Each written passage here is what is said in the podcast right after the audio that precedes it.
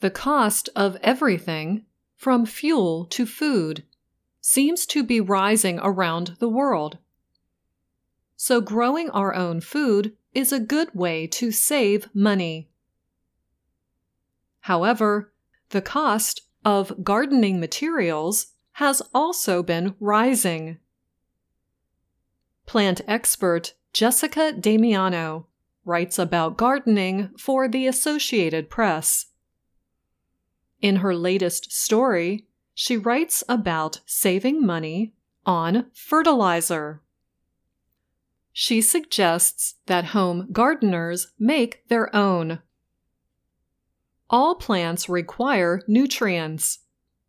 Necessary nutrients exist naturally in most soils, but over time they get used up. So, nutrients need to be added to the soil from time to time for plants to produce fruits and vegetables for our meals. This is where fertilizers come in.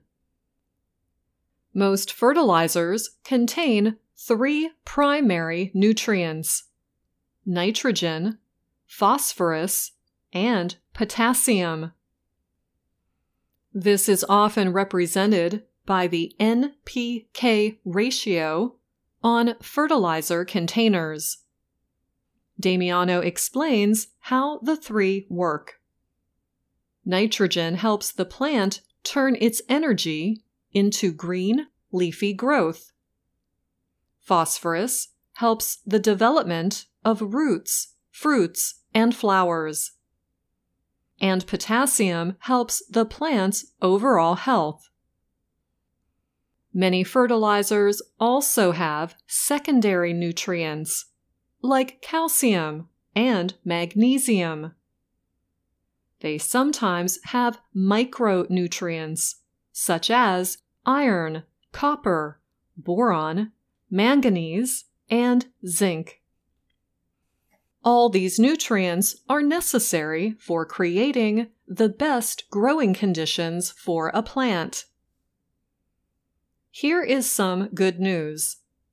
There are many ways that home gardeners can save money while providing their plants with high quality nutrients. Consider cut grass. If you leave cut grass on the lawn, you may not need fertilizer. As grass breaks down, it releases nitrogen into the soil. This will help grass to continue to grow. However, Damiano gives this warning. Do not use fresh cut grass in garden beds. It will burn your plants.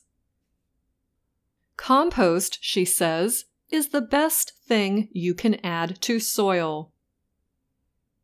Compost helps to control how much water stays in the soil. It keeps dry soil wet. It can help thick dirt or clay drain water. Compost also adds nutrients to the soil. Damiano advises to use a lot of compost in plant beds or planting holes. She suggests using compost in place of mulch. Mulch is placed on top of the soil. To make your own compost, simply collect fruit and vegetable scraps. Do not add meat dairy, or fats. You can keep the food scraps in a bowl in your kitchen. Whenever it fills up, bury the material directly in the garden soil. As the scraps break down, they add nutrients. Just be sure to bury them at least 25 to 30 centimeters deep. This will keep hungry wildlife from digging them up. And bury the scraps several centimeters from the plants. This will avoid damaging roots. many gardeners treat their plants with fish fertilizer.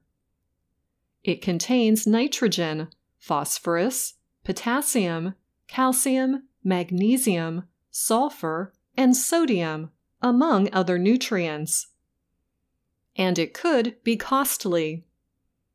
So Damiano suggests burying fish parts deep in the garden soil, again 25 to 30 centimeters deep. You can also make your own fish fertilizer by putting fish scraps in a closed container of water, about 19 liters. Leave it for about a month. Then drain the liquid and use it to water plants. However, do not use processed fish that has added salt. Too much salt can damage the soil and your plants. Are you someone who fishes? If so, you can use scraps from the fish you catch. If not, your local fish seller, called a fishmonger, might give away or sell at low cost scraps and heads. Are you a fish owner? Plants can also be helped from used fish tank water. This water is rich in nitrogen and other nutrients. Do you cook vegetables in water? If so, save it.